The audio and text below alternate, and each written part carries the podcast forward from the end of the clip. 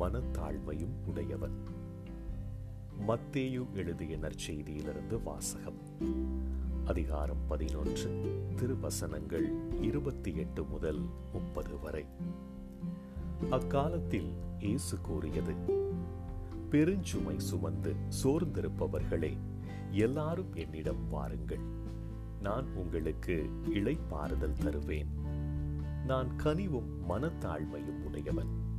ஆகவே என் நுகத்தை உங்கள் மேல் ஏற்றுக்கொண்டு என்னிடம் கற்றுக்கொள்ளுங்கள். அப்பொழுது உங்கள் உள்ளத்திற்கு இளைப்பாறுதல் கிடைக்கும். ஆம் என் நுகம் அழுத்தாது என் சுமை எளிதாயுள்ளது என்றார். ஆண்டவரின் அருள் வாக்கு கிறிஸ்துவே உமக்கு புகழ்.